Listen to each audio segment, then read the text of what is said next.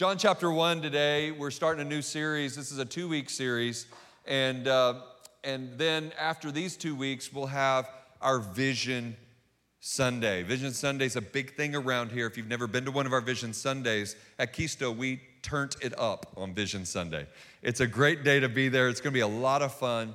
And uh, we're going to have packed house. It's going to be totally uh, inspiring because when we talk about vision, it's not the vision for the church like your church or, hey, I hope, hey, okay, I'm to hear the vision for you guys. No, this, the church is us. And so it's our vision. That's what I really do believe that God is leading us to. So it's kind of like we're getting a preview on the adventure that is 2023. And we truly invite you to be a part of that and see how God may really start impacting you as you trust Him for His vision for your life with your church. And so you'll definitely want to check that out. John chapter 1, today we launch in this two week series before vision. John chapter 1, verse 40. Let's pick up. One of the two who heard John, that's John the Baptist, speak and followed Jesus was Andrew, Simon Peter's brother. So John the Baptist was a guy who had a big platform, he had a big crowd. There were a lot of people who were following John the Baptist and they were super interested in what he was up to. He was a disruptor. He, was one of those that everybody is, is tuning into their YouTube videos because he's saying things that everybody thinks but nobody would say. Or he's saying things that they hadn't thought of before. And John the Baptist had a big platform, and then Jesus would walk by, and John would always point to Jesus. So, what John was doing was he was taking his platform and pointing to Jesus. Which, if you have any kind of platform in this room, let me encourage you, that's the purpose of your platform. The purpose of your platform is to point people to Jesus. Even God said to the people of Israel, I will bless you, I will make you a famous, I will make you famous so that you may be a blessing to the world. He'll build your platform. So you may have a little blue check by your name. There's a purpose for that. It's to point people to Jesus. I love it every time. I'm not cynical. I love it when athletes they point up to the sky, point to God. I love it. I love it because they're taking their platform and they're pointing to Jesus. So John the Baptist was out there preaching, and Andrew and Simon, Andrew, who was Simon Peter's brother, was listening to John, hanging out with John, and he encountered Jesus, it says here. So, hanging out with John, John pointed to Jesus. Andrew went over, connected with Jesus, walked away, and this is what he said. He first found his own brother Simon and said to him, we have found the Messiah, which means Christ. Andrew was the first person in the Bible who acknowledged that Jesus was the Messiah. In his ministry, in Jesus' ministry, Andrew was the first person that said, okay, that guy is the coming king. He's the one that we've been studying about our whole life in church. Verse 42. He brought him to Jesus. So Andrew found Jesus and then his instinct was to go get his brother, Simon, and bring him to Jesus. So he brought him to Jesus, and Jesus looked at him and said, You are Simon, the son of John, and you shall be called Cephas, which means Peter. And Peter is translated rock. So Jesus gave Peter a brand new name. And can I just raise my hand? If Jesus is handing out nicknames, could you please call me the rock? Because I want everybody to smell what the rock is cooking.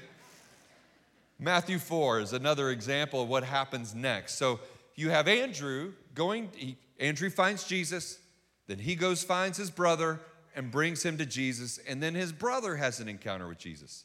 So a little bit later, Matthew 4, while walking by the Sea of Galilee, Jesus, he saw two brothers, Simon, who is called Peter, and Andrew, his brother, casting a net into the sea, for they were fishermen. So Andrew and Peter, they had an encounter with Jesus, then they went back to their job. Eh, that's normal. They went back to their job, and maybe even while they were fishing, they were telling their dad about all that they had seen and heard. They were talking about this new cool nickname that Simon is getting. I don't know, but clearly there was something resting inside of them that they had experienced Jesus so fresh, so powerfully as they went back to work. Jesus saw them. And verse 19, Jesus said to those two brothers, Follow me, and I will make you fishers of men. And immediately they left their nets and followed him. And going on from there, he saw two other brothers, James the son of Zebedee and John his brother, in the boat with Zebedee their father, mending their nets. And Jesus, he called them. And immediately they left the boat and their father and followed him. And this is the word of God for us today. As I was preparing for this message, something came across my mind that I had thought about, learned about maybe a decade ago. And I shared it with Keystone at the time. And it was just so fresh. I just had this picture in my mind of something that I had learned a long time ago about a naval base in South Carolina. There's a naval base in South Carolina that flies F 16s, and they roar.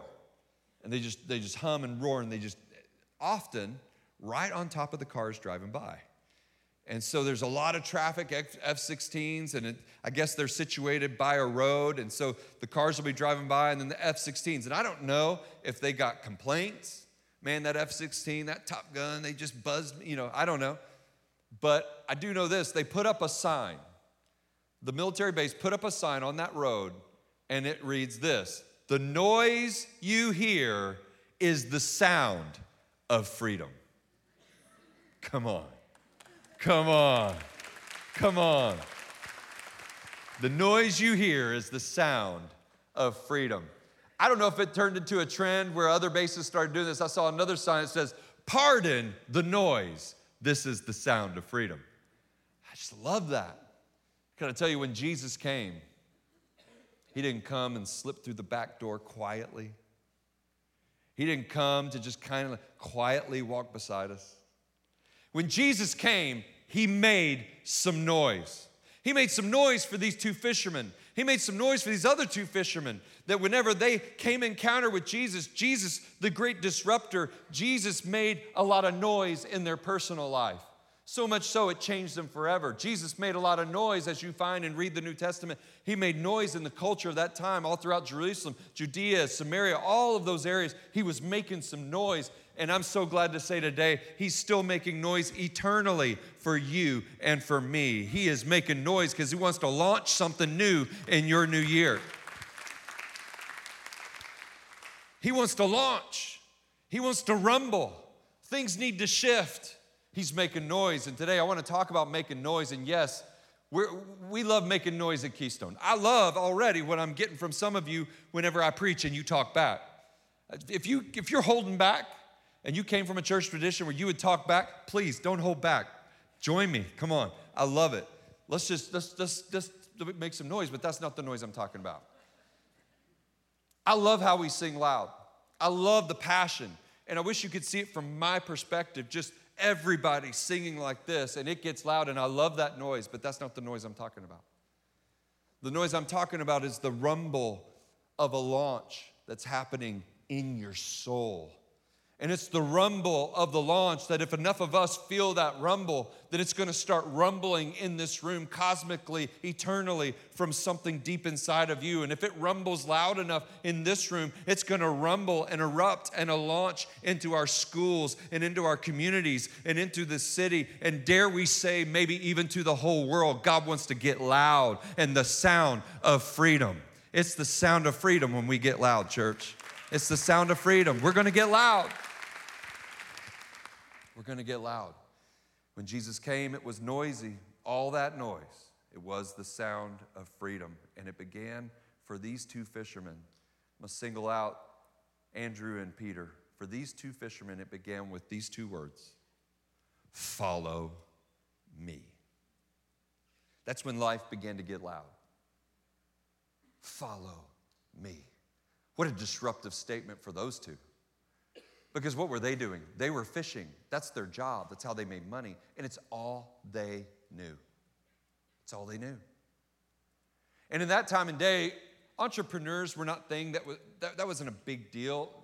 Entrepreneurship was not something that was culturally ingrained like it is in our culture, where in our culture in America we think, hey, if you dream it, go do it, let's go.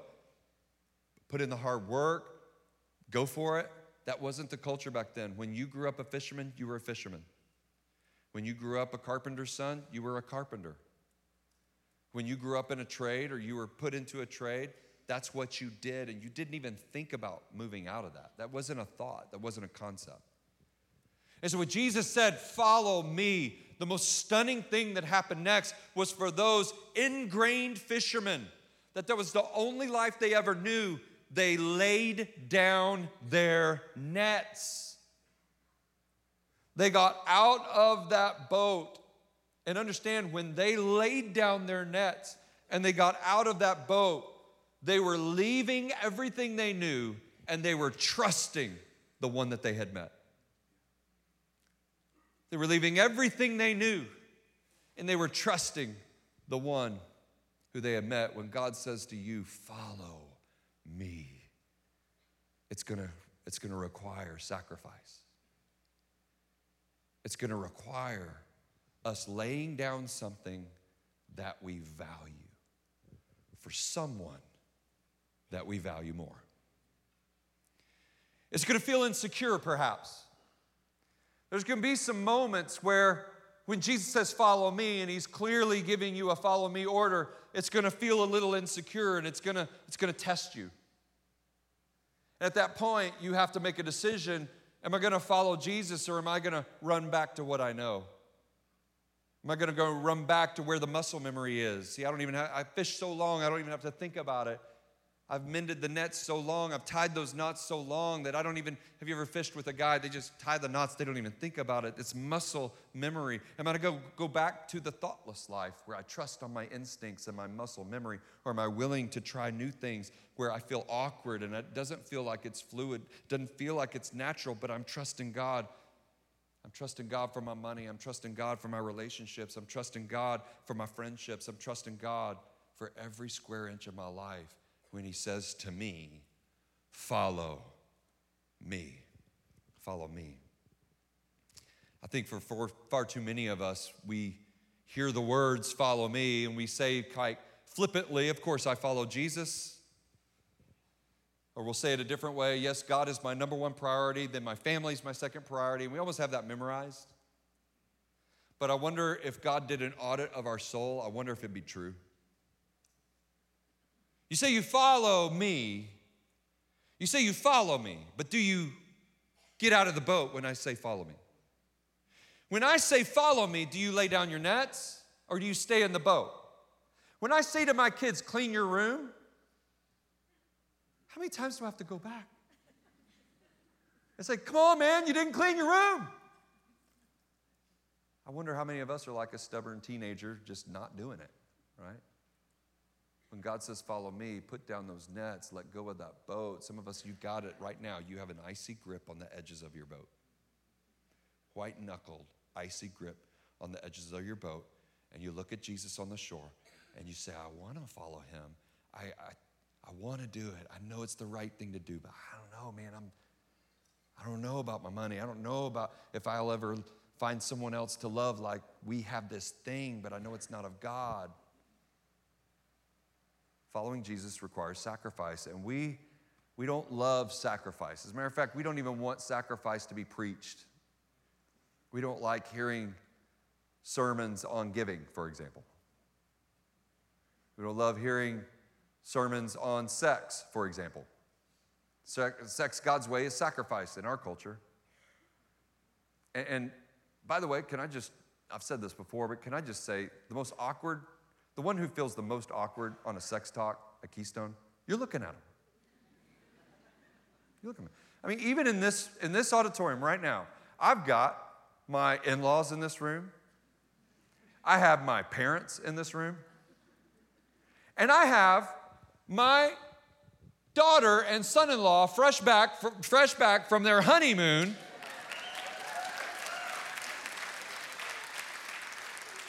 Tyler's walking with a brand new step. He can't wipe the silly grin off his face.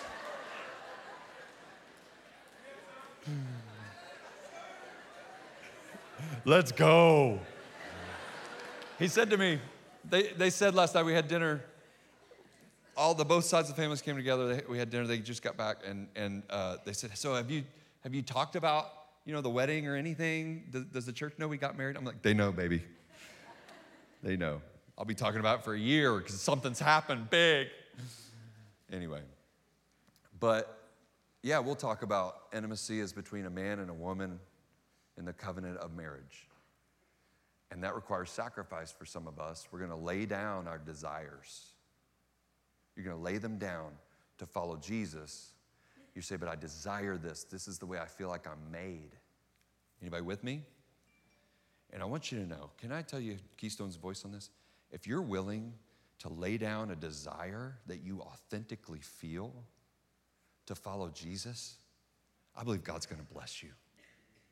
And we're for you. And we'll walk with you.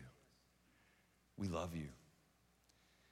You're going to lay down relationships. There's some relationships where people want to go where you can't go sexually because you're a Christian and you begin to date somebody and you realize, oh, they want something that I don't.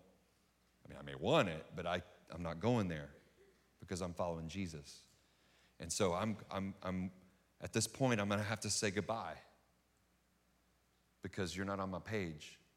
Any parent glad I'm preaching right now? You're going to have to say goodbye. And you're going to have to say goodbye to this person, and they're great.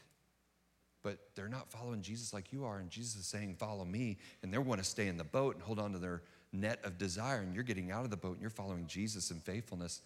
I'm just saying it requires sacrifice. What about giving? Giving is laying down your nets, and I'm trusting God money. I'm trusting God for my money. Uh, giving is saying, I, I full on am going to give my first 10% to God, and I'm, I'm believing He's going to bless the 90%. And, and you may, now, we may get in some little fine tuned argument on, well, the tithe went away with the New Testament and da da da da. And, and we can have that debate. But I'll, I have the mic, so I'll just go ahead and address that. Uh, Matthew 23 23, the Bible says, Woe to you, scribes and Pharisees, hypocrites! Pay, you pay a tenth of mint, dill, and cumin, and yet you have neglected the more important matters of the law justice, mercy, and faithfulness. So a lot of people will stop there and they'll say, See, see, Jesus is saying that these people who are tithing, on even the tiniest little spices, like they're giving the first 10% of a little teaspoon of spice. You know, he's basically saying, you know, you guys are ridiculous. You've forgotten justice, mercy, and faithfulness. And they forget to read the second part of that scripture, which Jesus himself from his lips says, These things should have been done without neglecting the others. So, what Jesus is saying is, it's good that you tithe, but you have a wrong perspective of tithing. You think tithing is paying for a life for you to sin. I give my money and I can go do whatever I want. Whereas it's exactly the opposite. When I give my money, I'm giving my heart to God. And if I give my heart to God, I will have justice, faithfulness, and mercy. So, sac- tithing, giving financially is letting go of your nets and getting out of the boat, and I'm following God with my finances. And that can be hard for some of us. You've never done that, it's new to you. But we invite you in. Here's what I warn you against I'd warn you against a trend that I see. Used to, people would go around the Bible to get what they want. Now there's a crew that's actually going through the Bible to justify a lifestyle of staying in the boat. They're literally taking scriptures and twisting them and bending the Bible to justify a life outside of God's design sexually, to justify it. So you listen to this podcaster, you turn to a podcaster for your theology. The podcaster has no training. Podcaster that's just reading the Bible to affirm what they already want. Let me help you out. The podcaster is not the final word. God is the final word. God will lead you to your best life. Get out of the boat. Let go of your nets. Trust the word of God. Trust the word of God. Question Are you following Jesus? Are you asking Jesus to follow you? Let me just do a self check. Are you following Jesus, which should lead to a pit in your stomach, which should lead to an elevated heart rate at times? Following Jesus should lead to late night prayers because, God, how am I going to do what you put in front of me to do? That's what following Jesus feels like. But if you're totally comfortable and totally chill and totally at ease and you're never confronted, I don't know, man. I don't know if you're following Jesus. Check yourself because these guys, they left their nets, they left it all behind. You got to really work hard to avoid the comfort zone. The comfort zone is a natural default for every single one of our souls. The comfort zone of the boat, the comfort zone of the nets. But know this we've got a world out there that is in desperate need of Jesus. We have communities and schools that are desperate need, desperately in need of Jesus, desperately in need of Jesus. We have marriages, they have no idea how to do it God's way. No idea. We have parents, they're just parenting out of the instincts they got from their parents. And a cycle of perpetual brokenness is being handed down from one generation to the next. We have a culture that is degenerating if we allow it, and God has called us to be salt, and God has called us to be light. God has called us to be a city on a hill. So the question is will we retreat to the comfort of even this room? Even this room. You know, if your kid, if your child was afraid to leave their room, I mean, and I'm being honest here. They, there's something that's happening with your child. They don't want to leave their room. They're, they're gripped with fear. They're gripped with anxiety. It could be an emotional thing. It could be uh, just, uh, I don't know. But if your child all of a sudden doesn't want to leave the room, it could be a friendship thing, doesn't want to leave the room, will not leave the room, gripped with fear, anxiety attacks, what do you do?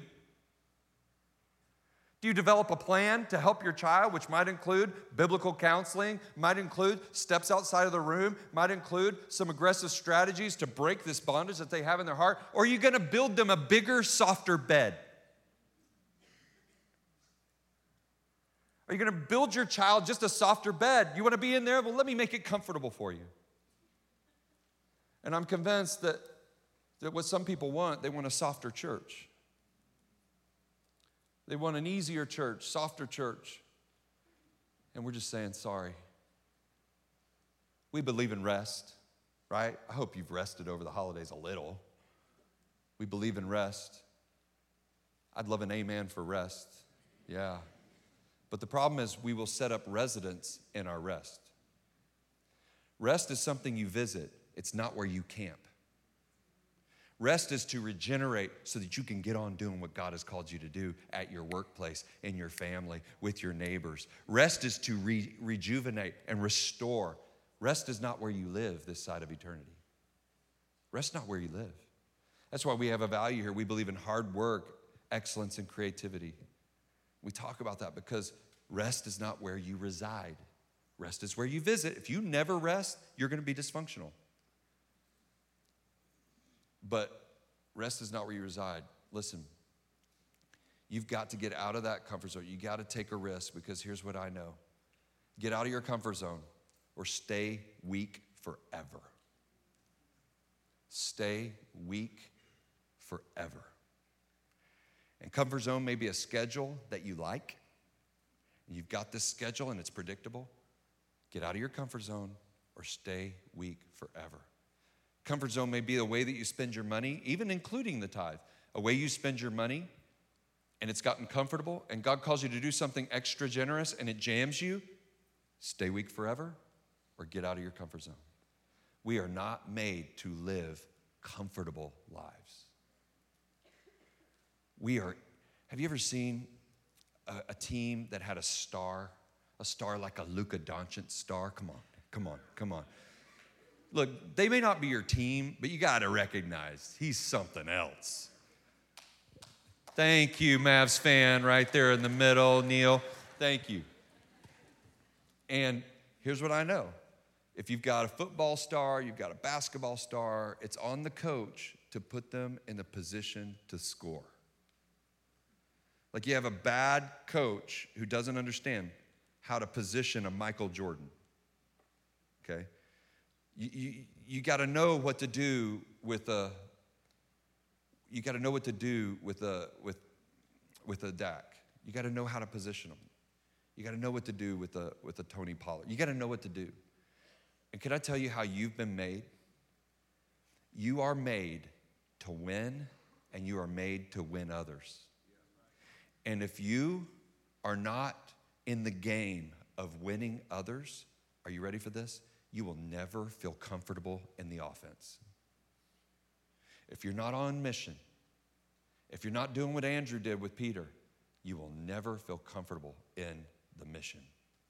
He said, Follow me. but he didn't leave it there, did he? He said, Follow me. Amos 6 1 says, Woe to those who are at ease in Zion. Woe to those who take rest and make it their residence. He said, Follow me, let go of your nets.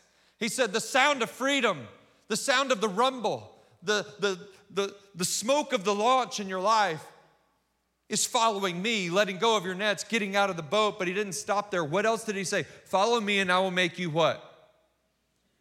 Fishers of men. So he said, Follow me. And he didn't say, Here's how to follow me, be fishers of men. Notice what he says there Follow me, and I will make you fishers of men. I want to do something. I saw this on Instagram. I want to try it with you. Okay? Get out your phone. I don't have mine. Get out your phone. And I want you to turn on, turn on the flashlight. I love it. One dude's holding his coffee with his teeth and he's getting out his phone. If he's doing that, you can do it. Get out your phone, hold up that flashlight. Hold up, I want to see them all. We're to give some of us that are technologically challenged a little time. You're like, I don't know what I'm doing. Yeah, pull it up. Okay, keep your lights up, and then the guys in the back bring the house lights down. Keep your lights up. Look around. Whoa. Dude, it's like candlelight service all over again.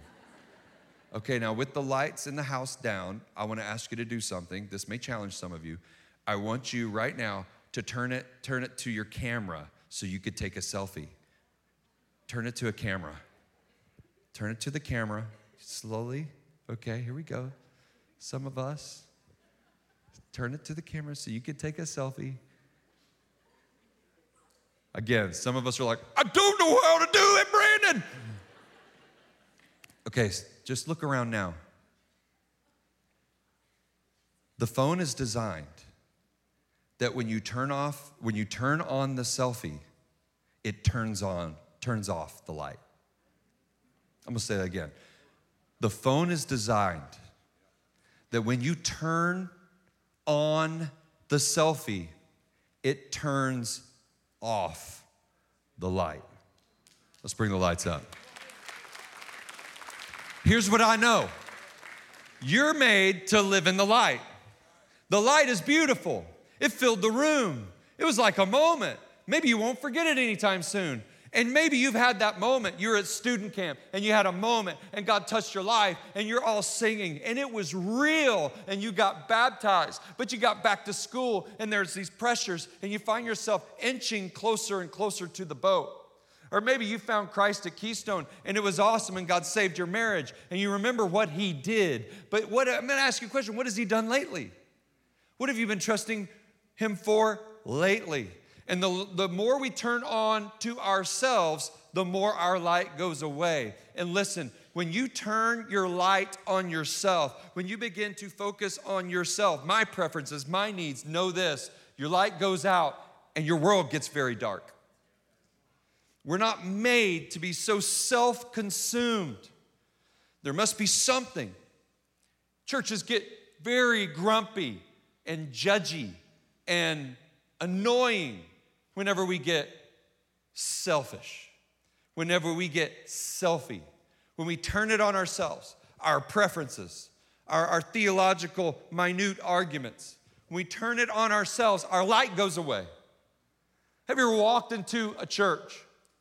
I have. Have you ever walked into a church and it's like the bar scene in one of those westerns?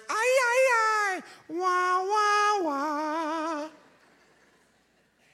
Because you walk in and everybody in the bar slash church, I'm having fun today, they turn, like, who's the new guy? You walk in and you're like checking yourself. Did I dress well? Did I, am I okay? Am I, I don't know the songs. I don't know the stories. I don't know who Jonah is. I don't know anything about a fish. Who's this Paul? You know Paul. You know the story. I don't know the story. Ay, ay, ay. Wah, wah, wah.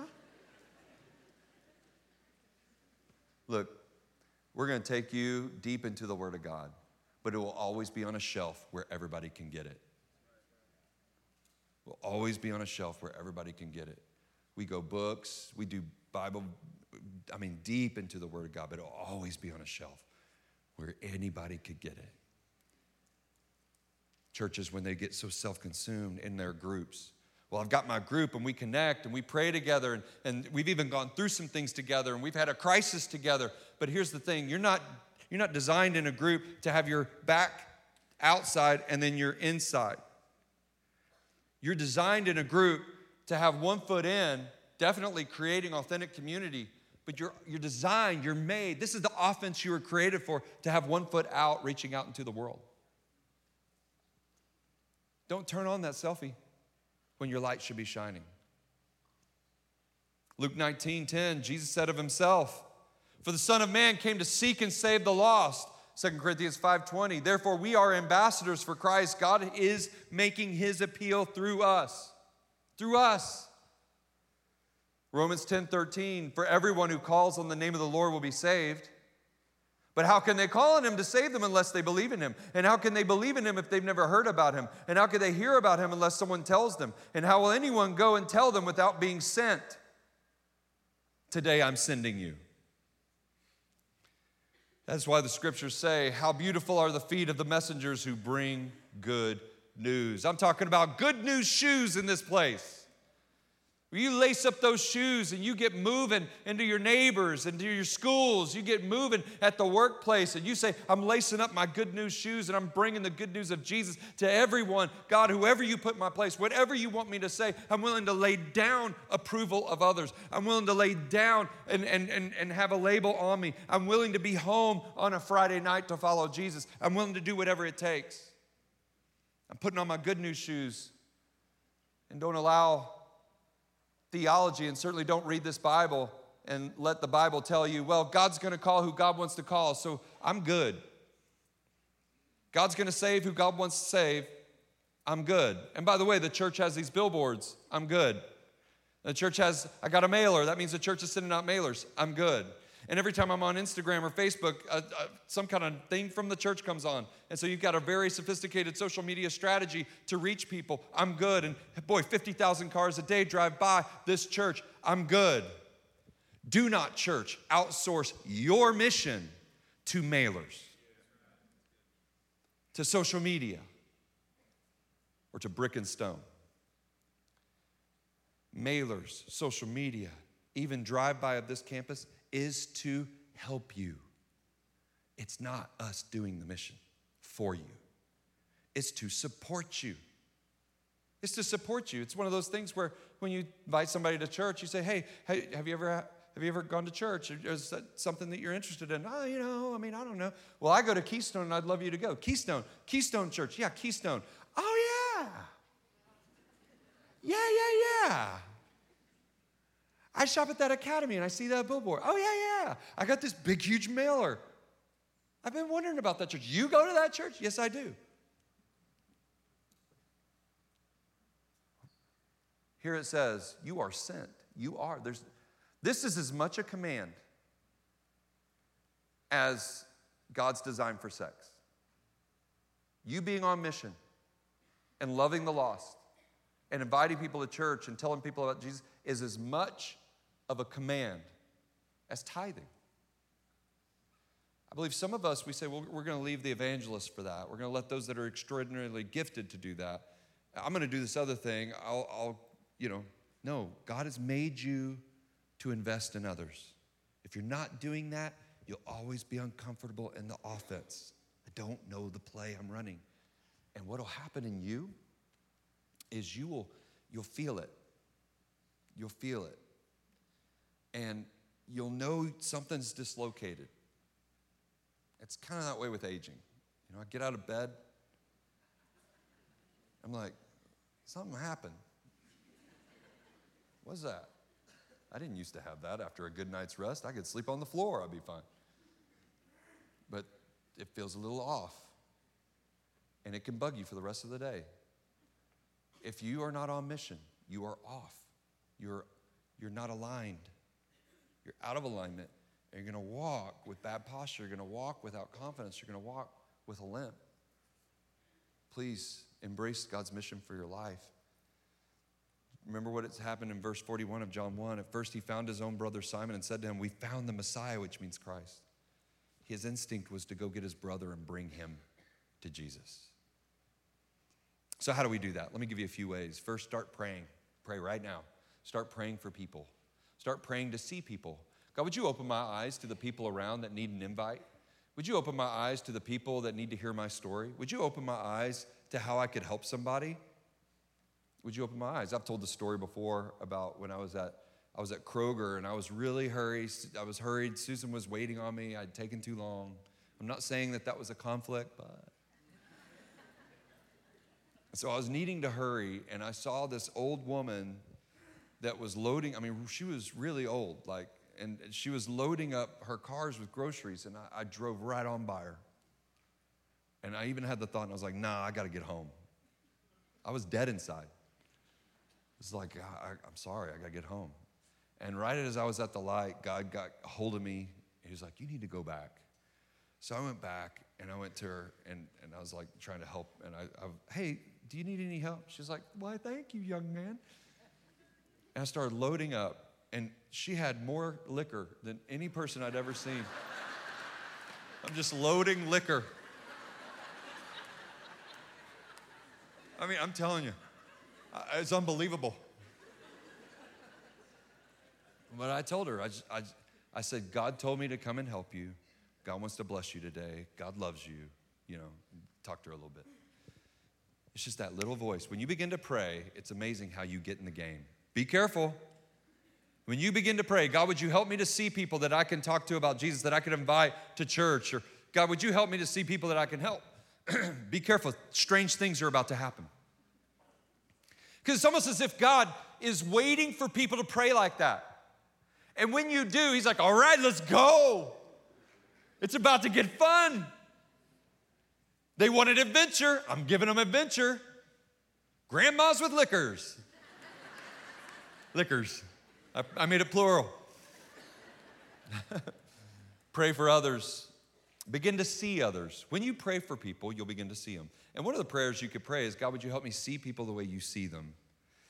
And if you begin to pray, God, help me see people the way you see them, you'll begin to feel the way God feels, or a fraction of the way God feels for them. And it'll change your life. You'll begin to see people. Have you seen these like drive through coffee places? Like they're everywhere now. I love them. But you go through the drive through.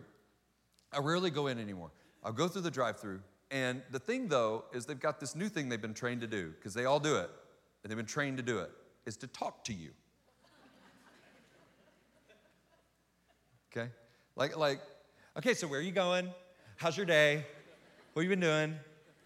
Are you off work? You know, which the off work thing always makes you feel bad. You're like, no, I'm not off work. You know, I mean, I'm just getting coffee. And so I have kind of developed a I'm on the phone. So I'll, I'll, I'll, have a call to Susan or something, and I'm, I'm on the phone. I'm not lying, but I mean, I'll, I'll get on the phone. I'll say, I'm sorry, I'm on the phone.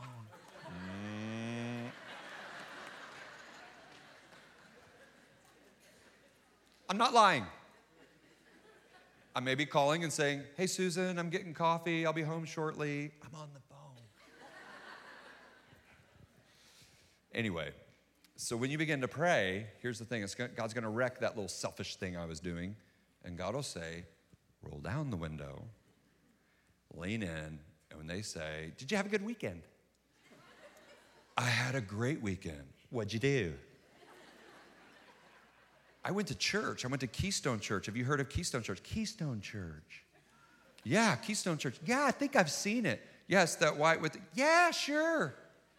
Are you with me? You begin to pray, you'll begin to see. You will.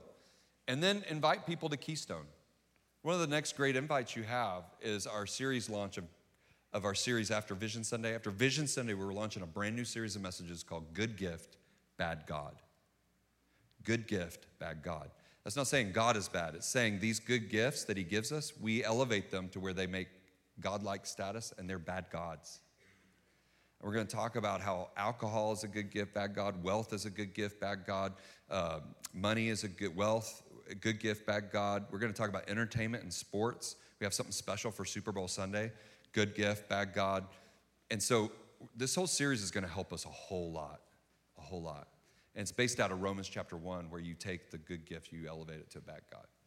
So that'd be a great time to invite. And so when you when you invite, we've got an invitation station out here. We've got stuff for your lawn. If you love putting out things into your lawn, signs into your lawn, we've got cards. You could give that barista and say Keystone right here. And if you find yourself and you're like, oh, I don't know where it is, just tell them Keystone, and they'll say Keystone. And you say, you know, and this is what I do, you know, like the beer. they, they hardly ever forget that one. Come to my church, you know it's like the beer. And then I always say this. Now, listen, we didn't name the church after the beer. We would not name the church after a college cheap beer. Okay? We would have named it after a better beer. But anyway, but we didn't. We didn't. And once you do something like that, they remember Keystone, you know? So just things like that, just begin to invite people and bring them bring them. So, what that means is like, hey, meet me. Meet me. Meet me there. I'll be there this weekend. I'll, there's this big fireplace. I'll hang out at the fireplace, and if, if you come, find me, and we'll walk in together. That's a bringer. Um, and then get creative. Getting creative means that you're thinking of ways to like unlock your invite. You're thinking of ways to unlock your invite, and that could be we, some things we've done. We've taken like cookies. Susan has made some awesome cookies. We've taken them to a neighbor, and we said, hey, I don't know if you have a church home, but I've left a little card in there. It's Keystone, and if you ever want to go, I'd love to be with you. Or if I just see you, find me, just walk right up. Even if I'm talking with somebody else, come up to me. I'll be so happy to see you there. That's creative. Um, I have, I'm, I'm saying, I've been at the gym on the elliptical, and I look over, and there's a Keystone card right there in the elliptical somebody's going to get that card and say, God is speaking to me. That's creative. I'm not telling you to do that, but I've seen them in the Sonic things too. I'm not telling you to do that. I'm not telling you to do that. But get creative. That may be that you dream and say, God, how can I meet people for breakfast and then we all come together? I don't know. Get creative. And you may say, Man, I feel so ill equipped for this. I feel like this isn't me. This isn't the way I roll. This isn't who I am. Then I, have got something for you. If you're like, man, I, I want to know more how to do that, I just don't know if I know how to do that. I want to be able to share my story, Brandon. I want to share my story with people, but I feel ill equipped to share that story, my testimony. I've got something for you. But I also have something for somebody who would say, Brandon, no, no, no, I'm pumped up right now. Like, I love this. Like, I've just been waiting for somebody to unleash me. Because I don't, I don't care to talk about, I can talk to anybody, anytime, anywhere I'm in sales. It just oozes out of my ears. I just, I just love inviting people. This is in me. I want a goal. Tell me how many people I need to reach out to. Let me tell somebody that I did it. Give me a competition. Give me a reward. I don't know. I'm just pumped up right now. So, whether you feel ill equipped or whether you are pumped up out of your mind right now, I have something for you as the music wonderfully came in. I have something for you. I want to have dinner with anybody that would love to learn more about how to unlock your invite, how to tell people about Jesus. Next Sunday night, I'm having dinner for whoever shows up, whoever RSVPs, and we're gonna have dinner and we're gonna talk about it. I've been looking forward to this idea for weeks and weeks and weeks. And I am so excited for the people in this room and in the nine o'clock. We're gonna crowd out the Life Lab. And if we need to outgrow the Life Lab, we'll find another place to meet. But listen, I would love to spend some time with you and help you understand the value of it and how to do it. And we might even develop some, some measurables for you. And listen, the way that we're, we're, we're doing this dinner, it's for any personality type. You may have a different personality type. We want to teach you within your personality type how you can be on mission. So we're not leaving you out there with a rah rah, leave, go. No, we want to help you. I want to have dinner with you next Sunday night. So here you say, okay, let's have dinner. How do I do that? Um, in front of you, there's a QR code, and on the front row, there's a QR code on your seat. Go to the QR code like right now. Anybody that I see doing that, I'm like, yeah, let's have dinner. You know, so go ahead and do that right now. You're familiar with your phones. Go ahead and do that. And we would love, love, love, love, love, love to have dinner with you next Sunday night. So you go to the QR code, it'll take you to a place where you can RSVP and you can learn more about it. But I'm super excited to do that, all right? All right, I see a lot of y'all not doing it. I'm not having dinner with you. Come on, have dinner with me. Have dinner with me. We'll talk about winning people to Jesus. I'm convinced that this dinner, something's gonna happen in this dinner. Something's going to be unlocked that's going to, to lead to stories being changed, and you'll know you were a part of it. You're gonna see somebody get baptized, and you're gonna trace it back to the moment where you got out of the boat. I would just ask the question today at Keystone if we were all in the boat right now, you're in the boat, and Jesus, through the Word of God, is saying, Follow me, I will make you fishers of men. Are you gonna call back, I'd love to follow you, I just don't wanna fish for men? Is that okay? And I think Jesus would call back, Follow me, I will make you. It's not on you, I'll do it. I'll do the work. Follow me. I will make you fishers of people, men, women, students, children. I will help you change the world. Through you, you're gonna make a difference. You're gonna look back on your time on this earth and say, I didn't waste my time in rest. I didn't waste my time in a boat I was ill designed to stay in. I let down the nets that were really bonds, and I left those nets and I followed Jesus. And I was in a church that one day said, Have dinner with me. I went to that dinner. I was in a church that one day said, Hey, take a sign and put it in your yard. And I had no idea, but somebody in heaven just came up to me and they said, I saw your sign. You never knew this, but I went to your church and I got saved. So I'm just saying, I'm calling this church to a new day. Where are my bringers? Where are my bringers? Are we ready to leave this room and go make a difference? Don't complain about the world. Let's go change the world. Let's change the world together and see what God could do. Because this is what I know. When a guest walks in here and they trust Christ for the first time and they come out of that water, that's the sound of freedom. When somebody decides, I've been doing it my way, I'm ready to do it God's way, that's the sound of freedom. Listen, church, Pardon the noise. But are we ready to make some noise and create the sound of freedom? Let's do it together, church. Come on. In your high school, at your work, in your neighborhood, the sound of freedom. Father, I thank you for what you're doing today. God, I believe something is being unlocked in this room, and it is powerful and it's unique and it's different. Oh, we love singing and raising our hands. Oh, we love opening the Word of God and learning more about you. Oh, God, we love it. And God, as we read it, it is clear we're made for mission. God, I pray that mission would impact our friends, impact me.